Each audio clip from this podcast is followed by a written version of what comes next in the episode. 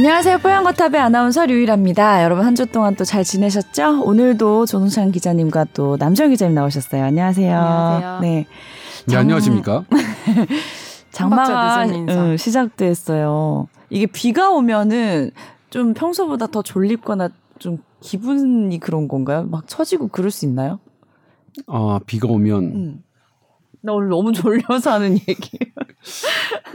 어, 영향 그러니까 예를 들면 이제 햇빛이 주는 네. 햇빛이 왔을 때 형성되는 비타민 D 그리고 비타민 D가 이, 이로 인해서 활발해지는 여러 그러니까 우리 기분을 감지하는 이제 세로토닌이라고 하죠. 뭐 음. 그런 그런 영향은 있을 수 있을 텐데 음.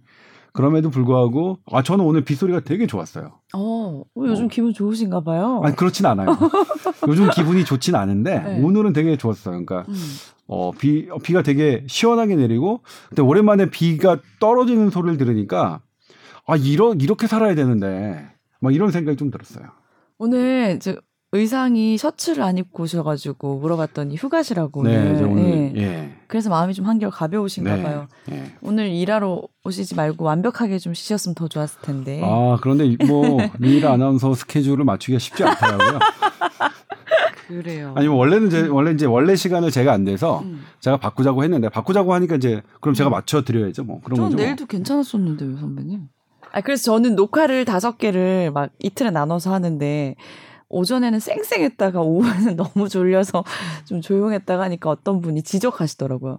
넌 어. 어. 떤 날은 되게 활달하다가 어떤 날은 조용하고 좀 이상하더라, 사람이. 막 아, 그렇구나. 그게 이제 보시는 분들은 다른 날이고 하신 하는 분한테는 네, 네. 뭐 유리 아나운서는 네. 오전에 했다가 오후에 촬영하는 거니까 그러니까요. 오후에는 지치는 약간 건데. 조울증처럼 아, 이상 오해를. 받아서 오늘도 졸리는데도 막 최선을 다해서 했는데 아마 음. 티가 났을 것 같더라고요. 네. 이게 장마 때문인가 그랬죠. 네.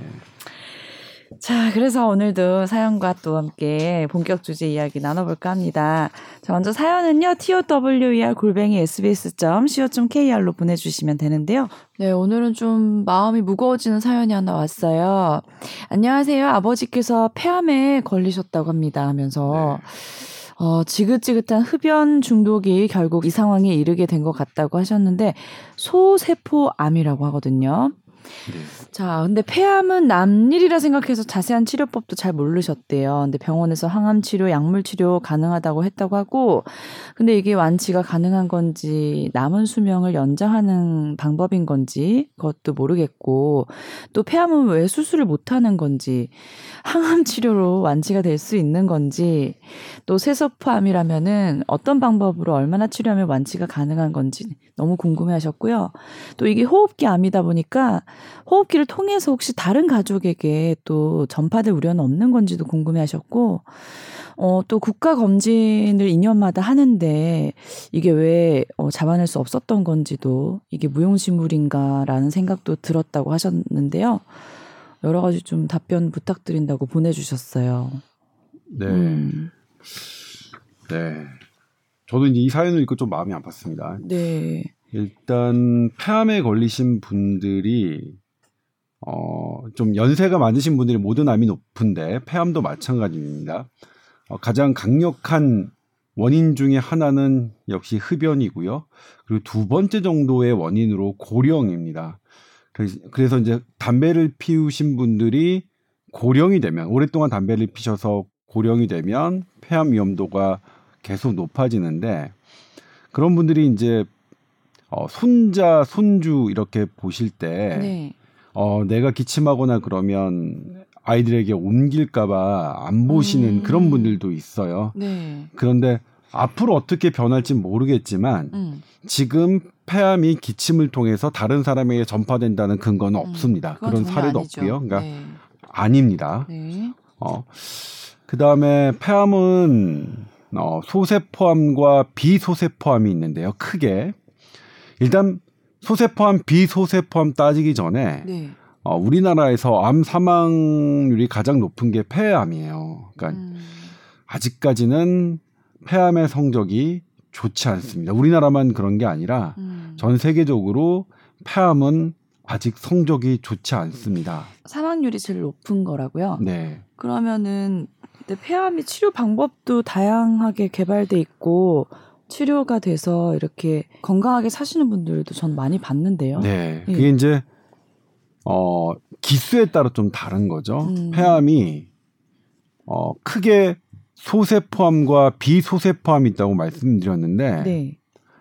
어 그 중에서 소세포암이 더 안 좋습니다. 음. 예를 들면 소세포암은 수술이 가능할 정도에서 발견되는 그런 경우가 매우 낮습니다. 음. 예. 이게 무슨 차이인 거예요? 소세포암이랑 비소세포암. 비, 그러니까 네. 세포의 폐암 세포의 특징이에요. 그러니까 네. 아, 작은, 그러니까 작은 세포로 구성된 어, 음. 그런 걸 이제 소세포암이라고 하고요. 네. 작은 세포가 아닌 것 중에서는 뭐 스코머스셀 칼치노마, 뭐 아데노칼치노마 이렇게 이제 그렇게 따라 다른 종류에 따라 거예요. 어, 예, 음. 그걸 뭐 편평상피암, 뭐 상피 세포폐암, 그다음에 아데노칼치노마는 뭐 점액인가요? 우리말로 제가 지금 정확하게 생각은 안 나지만 네. 그렇게 세포의 구성하는 세포의 특징에 따라 달라지는데 소세포암 같은 경우에는 더 어, 비소세포암에 비해서 더 어렵습니다. 대부분 수술할 수 없는 양쪽 폐에서 발견된 이미 다 양쪽 폐로에서 동시에 발견되는 경우가 많고요. 네. 그리고 이제 어 비소세 아, 그 소세포암의 치료는 수술이 안 되니까 항암제 그리고 방사선 치료 그리고 최근에는 면역 항암제 치료가 있고요. 음. 그다음에 레이저로 치료하는 경우가 있는데 음.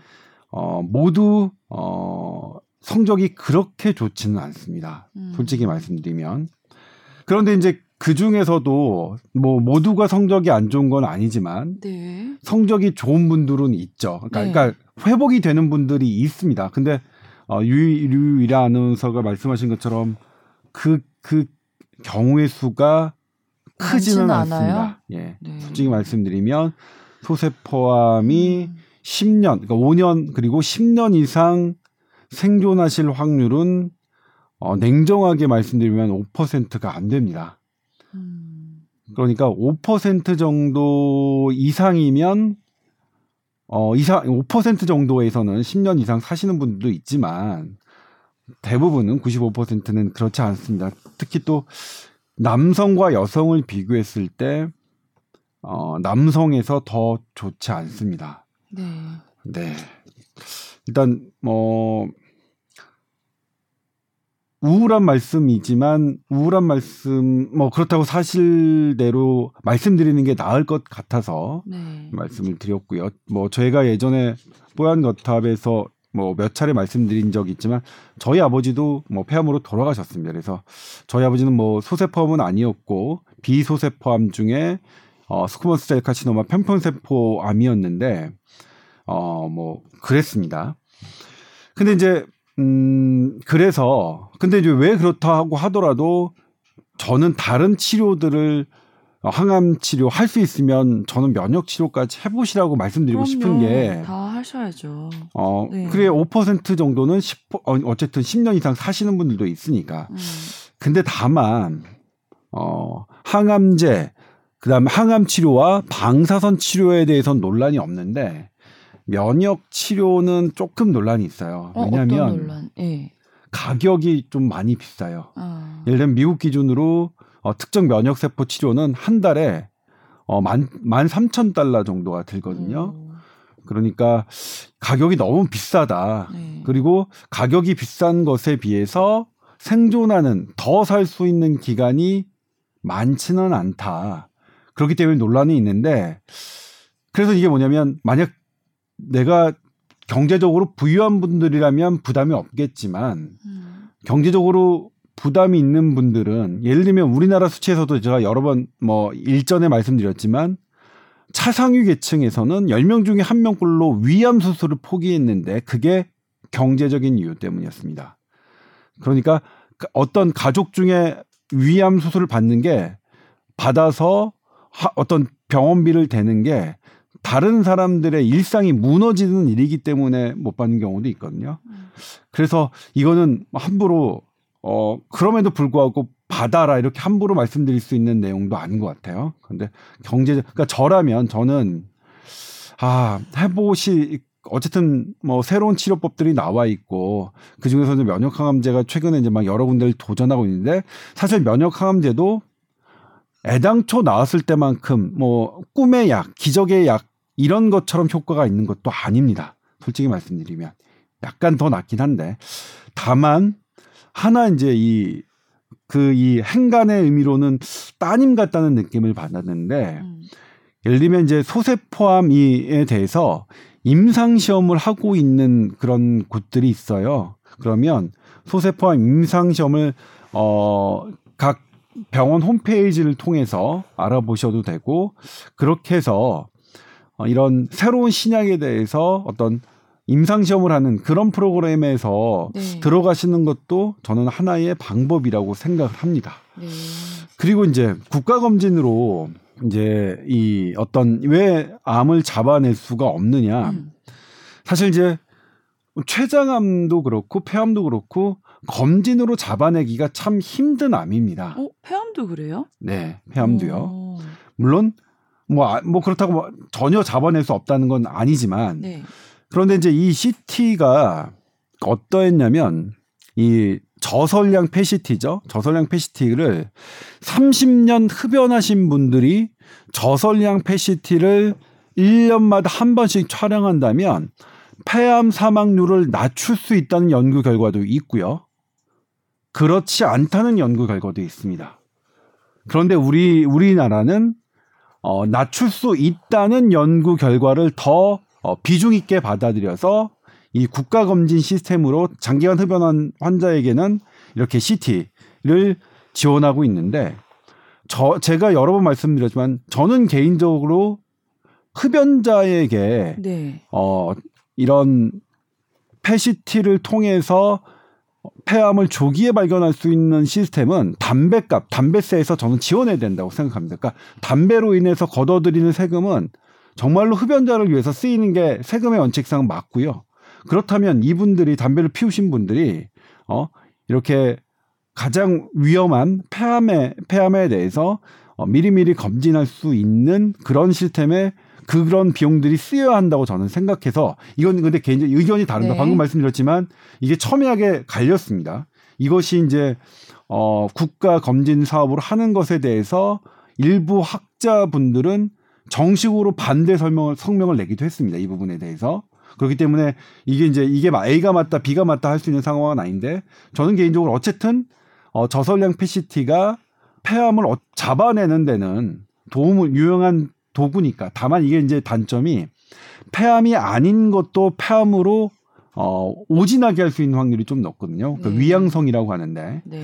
그런 부분 때문에 이렇게 검진 목적으로 패시티에 대해서 어떤 어, 아직은 한계가 있다라는 주장도 있지만 저는 이 부분에 대해서 어, 분명히 폐암 자체를 발견해내는 내는 위양성이라는 부작용이 있지만 폐암을 조기에 발견해내는 그런 능력은 분명히 있으니 저는 이것에 대해서 찬성을 합니다. 아마 그거는 제가 폐암 환자 가족이었기 가족이기 때문에 더 그런 성향도 있을 것 같은데요. 그럼에도 불구하고 놓칠 수 있다.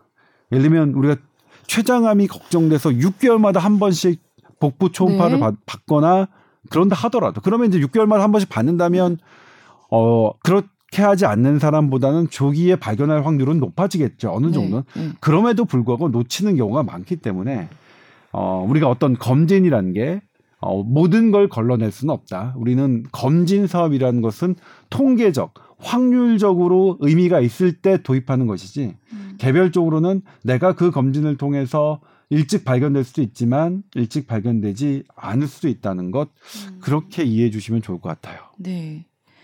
그 분명히 주변에 제 아시는 친구분이죠. 아버님도 20년 전에 폐암 걸리셨다가 완치되셔서 너무 건강하게 지금 지내고 계시는 분들도 있고 해서요.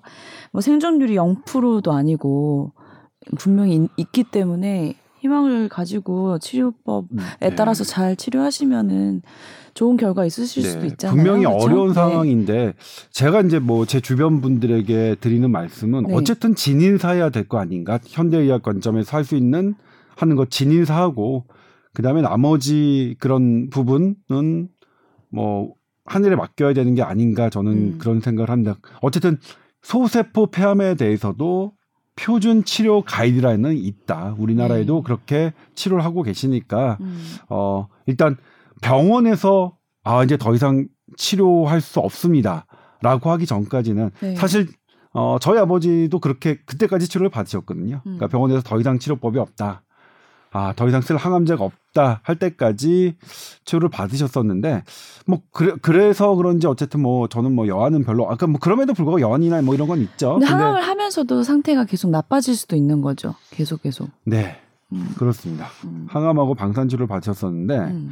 그래서 이제 수술이 뭐 되게 조금 복잡해요. 제가 나중에 저희 아버지 뭐 이런 예, 관련된 이런 것들은 제가 어떻게 기회가 됐을 때 한번 어, 설명드릴 수 있을 텐데 네. 그래서 수술이 될 줄 알았는데 결국 안 됐어요. 그것도 이제 어. 의사 선생님마다 의견이 달랐어요. 달라가지고 아 우여곡절 끝에 이제 어쨌든 뭐 안 되는 수술이 안 되는 걸로 어, 판명이 돼서 그러다 보니 더 이상 뭐 쓸 수 있는 약이 없고 그렇게 해서 이제 돌아가셨는데 음.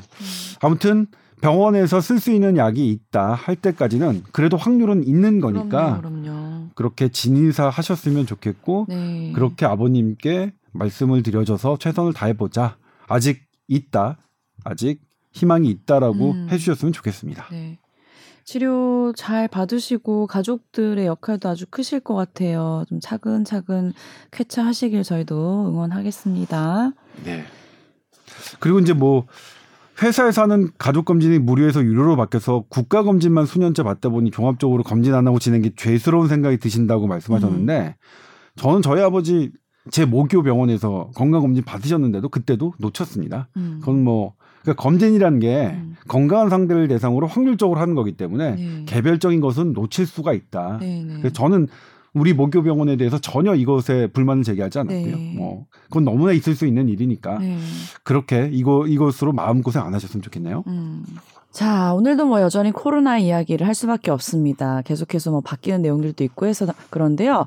어, 코로나에 이제 확진이 됐을 때 이제 검사를 해서 어, 음성이 나오면 이제 괜찮다 하고 퇴원을 하게 되잖아요. 격리 해제도 되고. 이 조건이 좀 바뀌었다면서요. 네, 격리 해제 기준을 보건당국이 바꿨는데요. 네. 유증상자 기준으로 보면 지금까지는 그 유전자 검사, PCR 검사를 해서 24시간 이상 간격을 두고 음. 두 차례 연속 음성이 나와야 격리 해제될 음. 수 있었거든요. 음. 이제 이- 우리가 이제 격리 해제를 보통 퇴원이랑 같은 의미로 쓰고는 있지만 네네네. 반드시 그렇진 않습니다. 네네. 네, 이건 격리 해제 기준인데 이 앞으로는 이 기준을 충족하거나 음. 그렇지 않으면 발병한 지 열흘이 지나고요. 그리고 그 이후에 사흘 동안 어, 열이 없고 해열제 안 먹었는데도 열이 없고 음. 임상 증상이 좋아지는 추세다 하면 어, 격리 해제될 격리 수 해제? 있습니다. 네. 오, 기준이 아주 완화된 거네요. 그렇죠. 완화된 네. 거죠. 지금 이제 수도권에서 코로나19가 다시 크게 유행할 수 있다는 우려가 있고요. 네. 지금 저 충, 대전 충청 지역도 병상이 많이 부족하거든요. 음. 오늘 아까 브리 낮 시간 그 수요일 낮 시간 기준으로 네. 24일 낮을 기준으로 음. 어, 대전 지역은 음. 중증 환자를 볼 수 있는 병상이 딱 하나 남아 있다고 음. 했을 정도로 음, 병상이 최- 많이 부족한 네, 상태예요. 최근에 갑자기 환자가 늘어나면서 부족한 상태인데 네. 지금 일단 한 확진자가 나오면은 이 사람이 중증인지 경증인지 그 그거를 떠나서 일단은 그 국가지정 음압병상으로 보내고 있기 때문에 어 그렇게 하다 보니까 먼저 확진된 경증 환자들이 그런 병상을 차지하고 있고요. 음. 이후에 고령의 굉장히 고위험군들 환, 환자분들이 들어갈 곳이 없어서 뭐 대기를 한다거나 어, 더 중증 환자를 볼 수 있는 병원에 못 가시고 뭐 그런 안타까운 상황들이 벌어지거든요. 네. 실제로 대구에서 그 병원에서 이- 입원 대기 중에 돌아가신 환자분들이 많았죠. 2월, 3월 초에. 아, 네네네. 네, 그런 걸 좀 막자고 음. 하는 거고요. 음. 근데 사실은 어, 지난 일요일에 신종감염병 중앙임상위원회에서 이런 지침을 바꾸라고 먼저 권고를 했습니다. 네. 네, 그 내용이 한 절반 정도는 담겼고요. 또 이제 절반 정도는 담기지 않은 부분이 음. 처음부터 입원을 엄격하게 하라는 내용도 있었거든요. 음. 그러니까 경증 환자는 아예 시키지 말라고. 이 병원 보내지 말고 네. 어, 생활치료센터 보내거나 음. 아니면 잘 돌봐 이 사람이 지금 뭐 증상이 악화되는 걸 봐줄 수 있는 보호자만 있으면 자택에 계셔도 된다. 음. 미국처럼 그렇게 음, 음, 음. 집에서 상태를 좀 네. 보고 안 좋아지면 그때 옮기도록 하자라고까지 제안을 했는데 그 부분은 받아들이지 않았어요. 음. 그건 왜 그럴까요?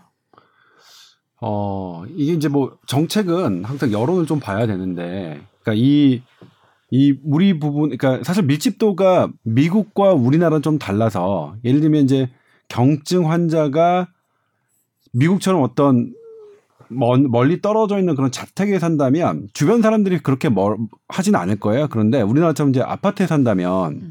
과연 그걸 그 동네 주민들이 어떻게 아니 근데 할까? 미국도 뉴욕 같은 데서도 그렇게 하던데요. 아 물론 그렇죠. 예, 예, 예. 그런데 어쨌든 그거는 이제 예를 들면 이제 미국은 뭐 그런 데도 있고 넓은 데도 음. 있고 어쨌든 미국 사람들은 그걸 받아들이는데 우리는 그 정책을 어떻게 할 것이냐에 대해서 받아들일 것이냐 안 받아들일 것이냐에 대한 문제가 뭐 한 거죠.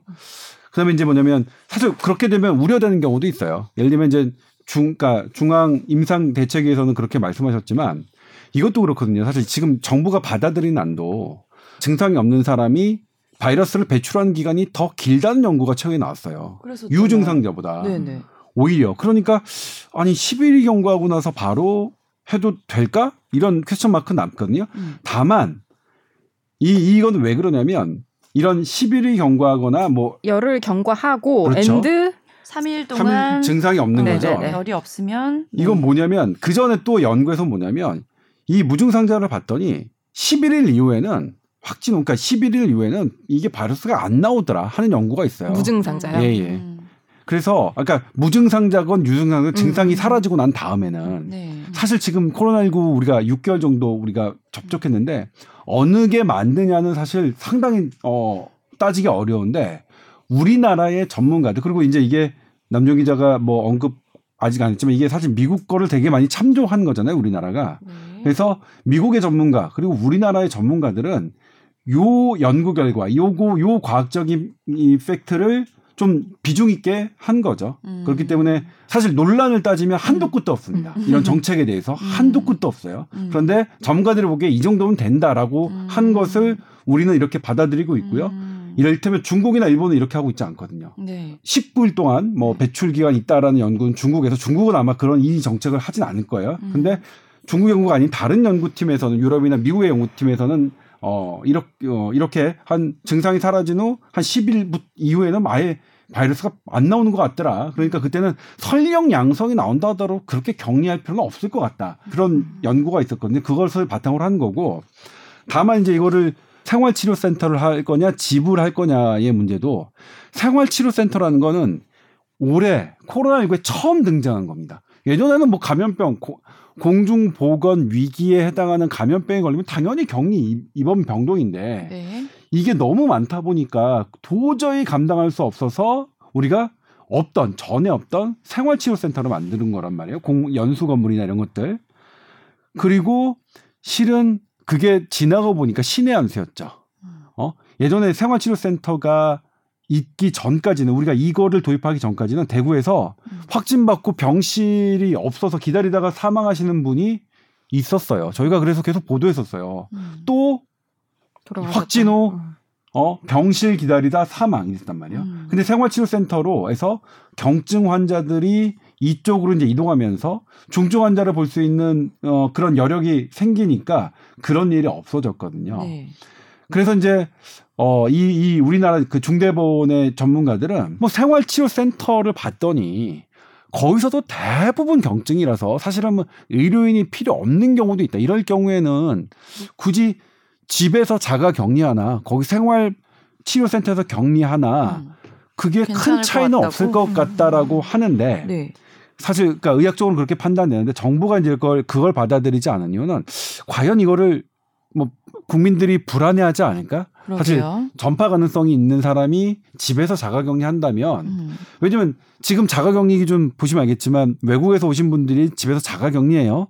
그럼 우리 어떡하지? 거기에 같이 사는 사람들은 가족들은 방을 완전 분리시켜서 방을 완전히 분리하고 네. 알아서 이제 격리 생활하고 네. 가족들은 왔다 갔다 일상생활 정상생활 하는 거예요. 네, 네, 네. 사실 애매한 부분 한두 그러니까 따지고 보면 음. 애매하고 불확실하고 이거 뭐야 하는 거는 너무나 많아요. 음. 이건 우리나라가 아니라 전 세계가 지금 이러고 있습니다. 음. 그렇기 때문에 아 이것도 사실 집에 해도 된다라고 생각하시는 분도 있고 반대로 이번 정부는 그러니까 이번 그러니까 보건 당국에서는 아니다 이건 그래도 국민들에게 조금 부담스러울 것 같다고 받지 않으신 것 같습니다. 그러니까 이게 어느 게 맞고 어느 게 틀리다의 문제는 아닌 것 같아요. 그러니까 이걸 어느 수준에서 국민들의 그런 어, 마음, 그다음 심리 상태까지도 고려한 뭐 판단이라고 생각이 듭니다. 그러니까 아까 조선을 잠깐 말씀 주셨는데 네. 실제로 뭐 한 천 명이 나오면 그 중에 한두 명은 전파력이 있는 분이 있을 수도 있을 것 같거든요. 그래서 네. 그 지난 일요일 브리핑 때도 그런 비슷한 질문이 나왔는데 서울대 감염내과 오명돈 교수 이 위원회 위원장이시죠.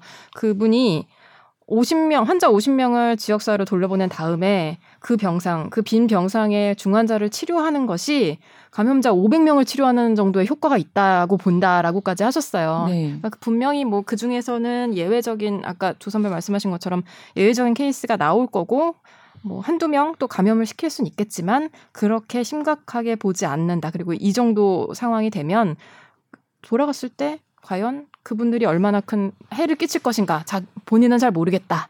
또 병상을 비우는 거- 비워서 고위험 환자를 한 명이라도 더 살리는 게 중요하다는 음, 그래요? 게 예, 시- 현장에서 그 판단이 지금은 더 맞을까요? 환자들을 네. 치료하는 의사들의 판단인 거죠. 네, 저희가 이제 어제와 그제 그러니까 이 감염병 전담병원 이 코로나19 환자를 지금 그 치료하고 있는 병원장 몇 분을 만나 뵀는데 네.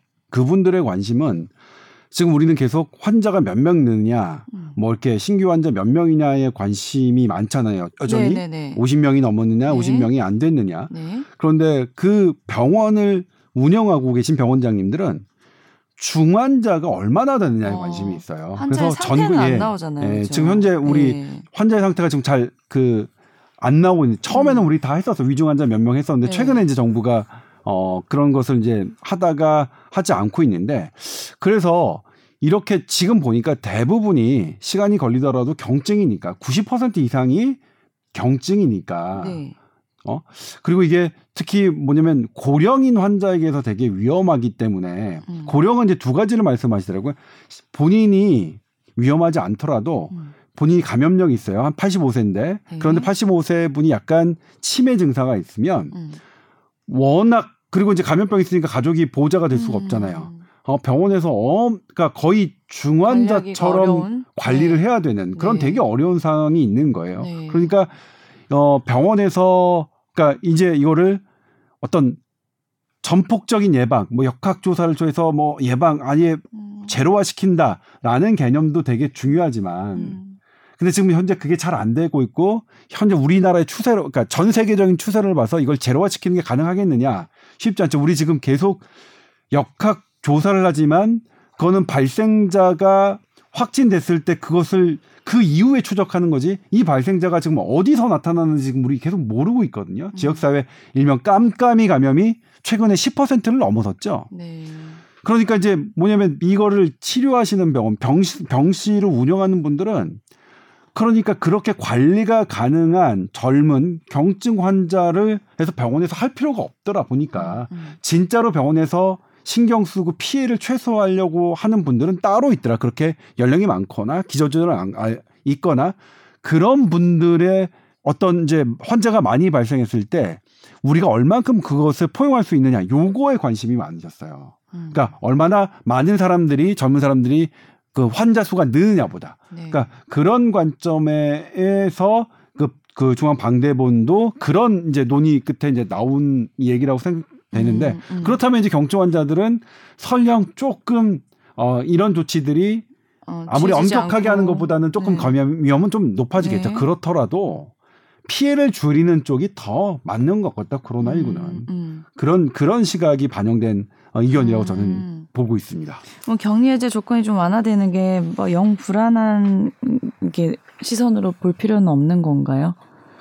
아, 그러니까 격리 이제 조건이 완화되면 불안하긴 하죠. 네. 사실 뭐 그걸 그러니까 전문가들도 불안해요. 아, 사실 그런 그렇게 똑같이 얘기. 아, 근데 그러면 좀 불안하잖아. 음. 어, 이게 딱 사실 최대 잠복기라는 것도 통계적인 개념이지 어떤 사람은 잠복기가 더 길 수도 먹일 있고 있고. 그다음에 바이러스 배출 기간도 통계적인 개념이지 어떤 음. 사람은 그것을 더 넘어서는 사람도 있는데 음. 근데 그럼에도 불구하고 그런 위험성은 있지만 우리가 더 지금 이 시간에 어 중요하게 생각해야 될 거는 피해 최소인 것 같다. 네. 어? 그 피해 최소를 위해서는 음. 중환자를 볼 수 있는 여력을 조금 더 늘려놔야 된다. 음. 어? 갑자기 이제 그 지금 뭐 어, 어, 어제 제가 나눈 얘기인데 왜 이탈리아 스페인 이탈리아였죠 노인 요양원을 완전히 포기하고 의료진들이 다 빠졌었잖아요 거기 관리한. 사람들이 스페인이었었나요? 음. 그게 이해가 돼요. 도저히 감당이 안 돼. 그러니까 너무나 어렵대요. 음. 어, 이렇게 연세 드신 분이 약간 그 치매 증상이 있으신 분은 증상이 가볍더라도 워낙 그 엄청난 인력이 네. 투입돼야 된다고 하더라고요. 그래서 그런 일이 우리가 그런 환자들이 많아졌을 때 우리는 어떻게? 그러니까 예를 들면 스페인 그런 거처럼 포기할 수는 없잖아요. 포기해서 우리가 집단 사망 이런 거는 막아야 되니까 음. 그런 측면의 생각 어, 생각 고려해서 음. 이런 의견들이 나오는 음. 것이라고 이해 저는 이해하고 있습니다. 그러니까 감염자를 줄이자라는 뜻이라기보다는 좀 사망자를 줄여보자 그렇죠. 이런 얘기인 거네요. 예. 감염자를 줄이는 노력을 막 계속하지만 음. 감염자를 줄이는 노력을 약간 줄이더라도 음. 사망자를 줄이는 노력을 좀 더 크게 하자. 이렇게 보시면 될것 같아요. 네. 그래서 이 코로나 사태가 좀 진정이 되려면 참 이놈의 백신이나 치료제가 좀 개발이 돼야 되는데 그동안 얘기가 뭐 개발될 것 같다. 그랬다가도 또 한참 걸릴 것 같다. 뭐 그랬다가도 그런 얘기들이 나오고 있는데 지금 현재 상태는 어느 정도까지 와 있는 건가요? 네. 저희가 지금도 가장 많이 받는 질문이 네. 치료제 언제 나오냐, 백신 언제 나오냐예요. 그러니까 언론 보도를 보면 치료제 벌써 나왔을 것 같고 백신 당장 뭐 다음 달 정도 맞을 수 있을 것 같은 그런 게 그러게요. 많이 나왔는데 네. 저는 이것 또한 상당히 이 감염병 유행 시대에 어 되게 좋지 않은 면이라고 생각하는데 근거 수준이 낮은 상태에서 장밋빛 희망을 어 그냥 아무런 어 그런 검증 없이 음. 대중에게 유포하고 보도하는 네. 것 실은 저희는 참 안 했죠. 그래도 백신은 좀 한번 했는데 했는데요. 네. 많이 많이 덜 했고 이제 백신의 일반적인 걸 네. 했지 특정 제품에 대해서는 음. 검증을 하는 보도는 한번 했었죠. 음. 그러니까 우리 저희는 뭐냐면 제가 기억하는 거에서는 뭐 치료 물질이 나왔다, 뭐 몇백 배 효과 있다 이런 건 저희는 안 했던 것 같아요. 음. 그러니까 저희가 들여다봤을 때 예를 들면 어디에서 연구를 하고 있다 이 정도였었죠. 그렇죠. 네. 어디서 연구를 하고 있다, 뭐 이런 연구를 하고 있다. 그런데 뭐 치료 효과가 몇백 배 뛰어난다 이렇게는 안 했던 것 같은데 왜냐하면 치료 효과가 몇백 배 뛰어났다는 게 그게 세포 수준이었잖아요. 음. 그러니까 이 실험은 세포 실험, 그다음에 동물 실험, 동물 실험도 이제 어뭐 쥐나 쪽제비서부터 영장류 실험까지 이 차이가 어 되게 그 단계가, 단계가 있고. 예. 그 다음에 이제 그걸 거치고 난 다음에 다시 임상 시험을 해야 되는데 음. 그 한참 전인 세포 실험의 단계를 가지고 마치 코로나19 치료약, 어, 새로운 치료약이 나온 것처럼, 끝낸 예, 것처럼, 끝난 것처럼 예. 그렇게 알 전해지는 것은 그건 상당히 어, 좋지 않은 일이라고 생각하는데 음.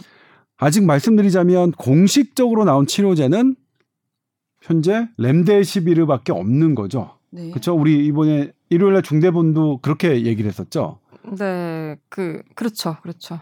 지금 어쨌든 미국 FDA가 승인한 것은 코로나19 치료제로 승인한 것은 이것도 물론 긴급 사용 승인이지만 그 에볼라 치료 예, 게 에볼라 네. 치료제인 렘데시비르밖에 없고요. 네. 그다음에 그 전에 있던 뭐 말라리아 치료작 치료약은 더 다시 이상 권고하지 않는 걸로. 어. 허가를 했다가 취소를 했고요.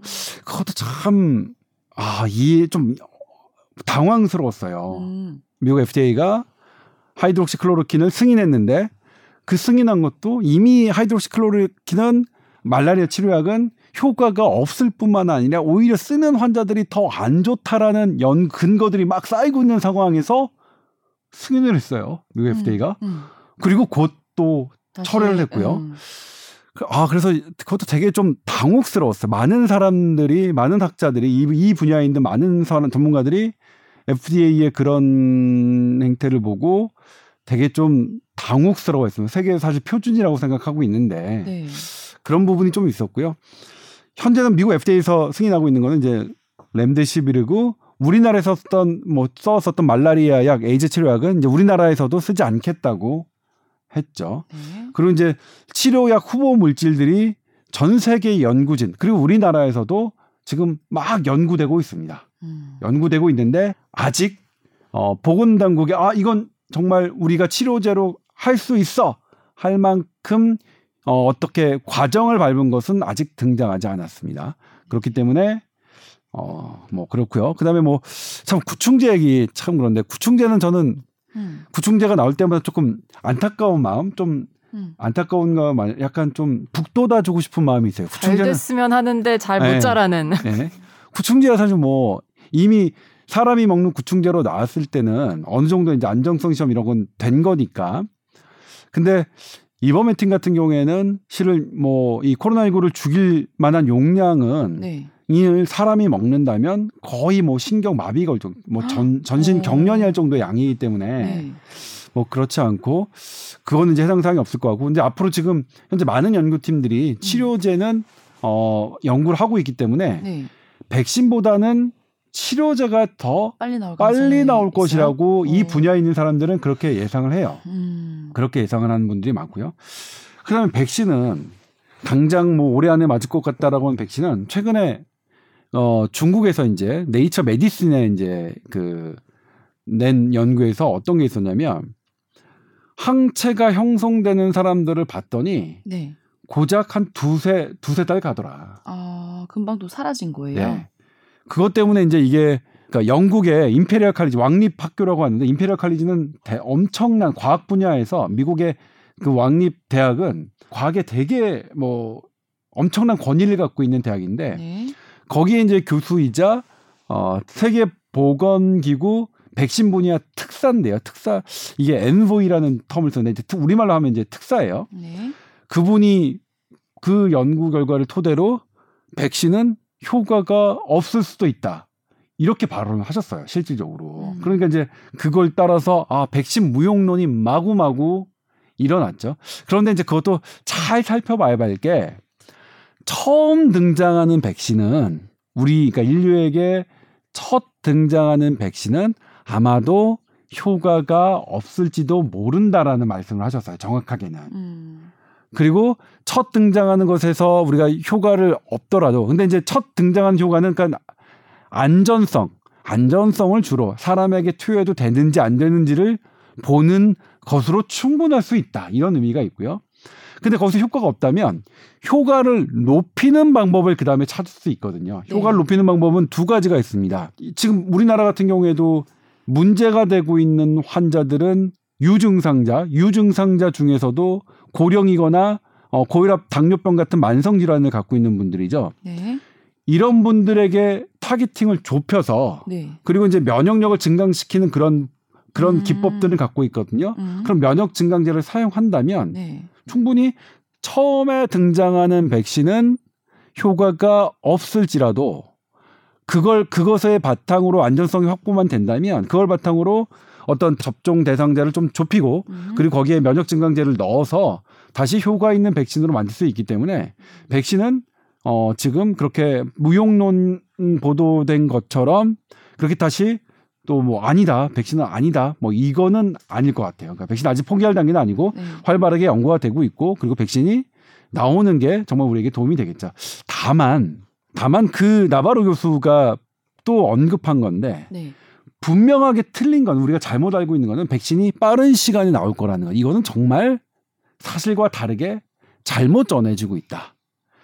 근데 이게 이제 사실 이 사실을 개- 계속 이런 백신이 빠르게 나올 것이라고 잘못 퍼뜨리는 가장 영향력이 있는 분은 제 기억으로는 미국 대통령, 트럼프 대통령인 것 같은데. 그렇죠? 뭐 올해 안에 나오겠다 뭐 이렇게 말씀들 하셨고 그다음에 올해 안에 뭐 사실 미국 연구팀에 올해 안에 백신 만들어라 이렇게 지시도 하셨으니까.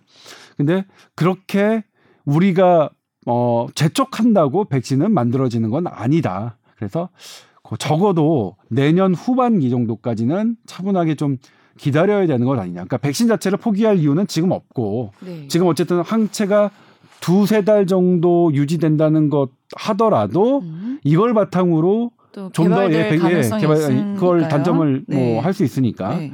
그렇습니다. 물 군대 선배 백신이 뭐 여러 가지 기전이 있겠지만 뭐 우리 몸 안에 항체를 만들어내는 종류라면 그 또한 백신 맞고 그게 유지가 안 되면은 의미가 없는 거 아닌가요? 아까 그게 항체가 항체 이제 학습을 하는 것도 있고 음. 되게 여러 가지가 있잖아요. 백신은 전 잘 어려워서 잘 모르는데 그러면은 이런 이렇게 이 두 달, 석 음. 달밖에 유지가 안 없어진다. 된다면 음. 어떤 종류의 백신은 아예 의미가 없는 게 아닌가. 뭐 그렇죠. 그러니까 저희가 이제 뭐 남정 기자한테는 얘기한 적 있지만 백신이 다 성공함, 그러니까 모든 바이러스가 들어온다고 항체가 다 형성되는 건 아니에요. 네. 그러니까 바이러스나 세균에 대해서 우리가 백신을 갖고 있는 백신 바이러스보다 백신을 만들지 못하는 바이러스가 훨씬 많아요. 그러니까 코로나19도 백신을 결국 실패할 가능성도 없는 건 아니에 있어요. 그런데 지금까지 이 영장류 실험이나 사람 실험에 봐서는 코로나19 백신 가능할 가능할 것 같다. 항체들이 뭔가 만들어지는 것 같다. 근데 이 항체가 도대체 얼마나 지속되느냐 이 부분은 아직 모르죠. 근데 이제 예를 들면 두세 달 정도 지속한다는 게 과연 효과가 없을까? 그것도 이 코로나19의 유행 양상에 좀 따라 다를 수 있다.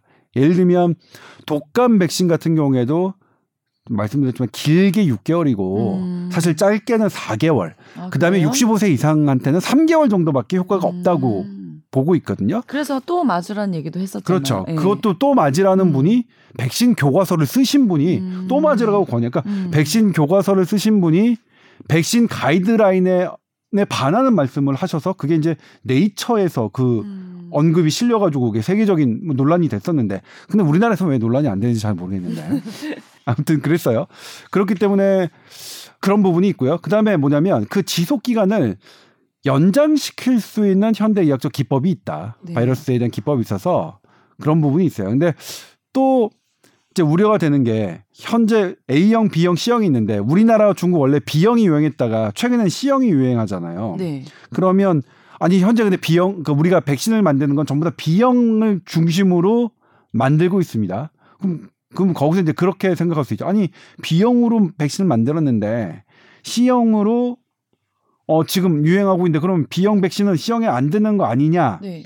요런 우려가 있어. 근데 저도 처음엔 그렇게 생각해서 질문을 백신학회에 질문을 드렸더니 백신학회에서 답변을 뭐라고 하시냐면 어떤 백신이 모델로 하는 거는 바이러스의 커다란 덩어리, 단백질 전체 덩어리, 커다란 덩어리를 대상으로 우리가 반응을 보는 어, 그렇게 백신을 만들기 때문에 일부가 바뀌었다고 하더라도 백신 자체의 효과가 바뀔 것이라고는 일반적으로 생각하지 않는다. 다만 그 중요한 부분이 어 일부가 아주 중요한 부분이면 효과가 떨어지거나 할 수는 있다. 그럴 가능성은 있지만 그렇기 때문에 B형과 C형의 차이에 따라서 뭔가 백신의 효과가 없을 것이라고 우리나라 백신 학회는 보지 않습니다. 음. 물론 그것에 대해서 예를 들면 B형과 C형에 따라서 백신 효과가 떨어질 것이라고 보는 학자가 없는 것, 이 분명히 있습니다. 그런 학자도 음. 있습니다. 근데 우리는 학회, 우리의 우리나라 대한민국의 백신 학회는 학회의 의견은 어, 그 차이로 백신의 효과가 떨어질 것이라고 보지 않는다. 별 상관이 없을 것으로 보고 있습니다.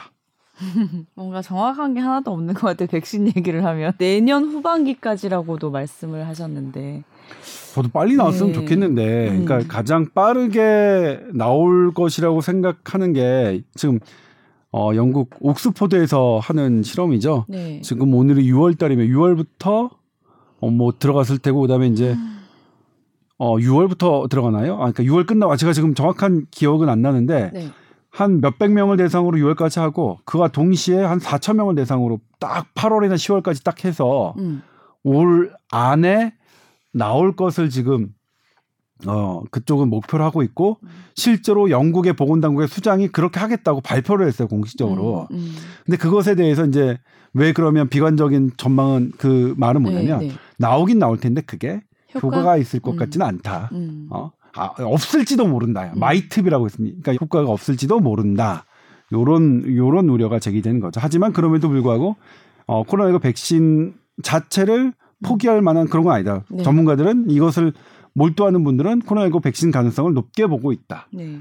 그렇게 정리할 수 있겠습니다. 음. 오늘 남준 기자님 8시 뉴스 하신다고 네, 했잖아요. 빨리 올라가서 기사 네. 써야 됩니다. 오늘 무슨 기사예요? 오늘 음. 이 격리 해제 지침 아, 완화 요거 방금 예, 말씀드렸던 예, 거. 요거 하고 국내 상황 포함해서 정리를 국내 상황은 좀 어떤 거야? 간단하게. 어, 일단 중국에서 유입된 환자가 있다 그래서 좀 오늘 다들 긴장했는데 네. 그것은 동명이인으로 인한 오, 어, 다행이네요. 네 아, 아, 사실은 아닌 걸로 확인됐고요. 어. 그- 아까 그거 확인하느라고 어. 제가 왔다 갔다 그 했는데 러시아에서 그 네, 사실 그 거. 그게 좀 네. 그렇죠. 근데 아직까지는 추가 확진자 나오지 않았고 음. 그리고 지금 동호회 자동차 동호회 참석했던 분들 중에 다섯 명이 확진됐는데요. 오. 동호회 같은 모임은 최대한 지양하는 자- 게 네, 맞을 것. 같습니다. 근데 네. 좀 의아한 건 지금 음. 역학조사 진행 중이라고는 하는데 주차장에서 모임을 하셨대요. 어디 지역이었어요? 그게? 어, 여의도 한강시민공원 주차장이라는데 음. 네. 같이 차를 이렇게 사- 다, 다른 사람의 차를 이렇게 타보고 막 그런 자리인지 뭔지 모르겠는데 주차장은 야외 공간이잖아요. 차를 타면서 감염이 되셨나? 그러게요. 그 같이? 주- 구체적인 건 지금 조사 중이라 어. 밝혀지지 않았는데 그 네. 부분은 참 의아하기는 해요. 아마 야외에서 음. 뭐 모이는 거니까 괜찮겠거니 하신 게 아닌가 음. 싶기도 하고요. 네, 그 부분은 좀 그러다 뭐 2차 맞습니다. 모임을 가셨을 수도 있고요. 아, 그러네요, 그러네요. 네. 네. 음, 그렇죠. 네. 뒤풀이, 역시- 뒤풀이가 문제인가요? 어, 역시 2차의 달인. 어, 2차의 달인답게 네. 어우, 날카로운 지적을 해주셨네요. 아, 알겠습니다. 네, 8시 뉴스 얼른 하러 가셔야 되니까 네. 마무리 해볼까요? 네, TWR 골뱅이 sbs.co.kr로 사연 보내주시고요. 오늘 여기까지 하겠습니다. 말씀 감사드립니다. 네, 고맙습니다. 고맙습니다.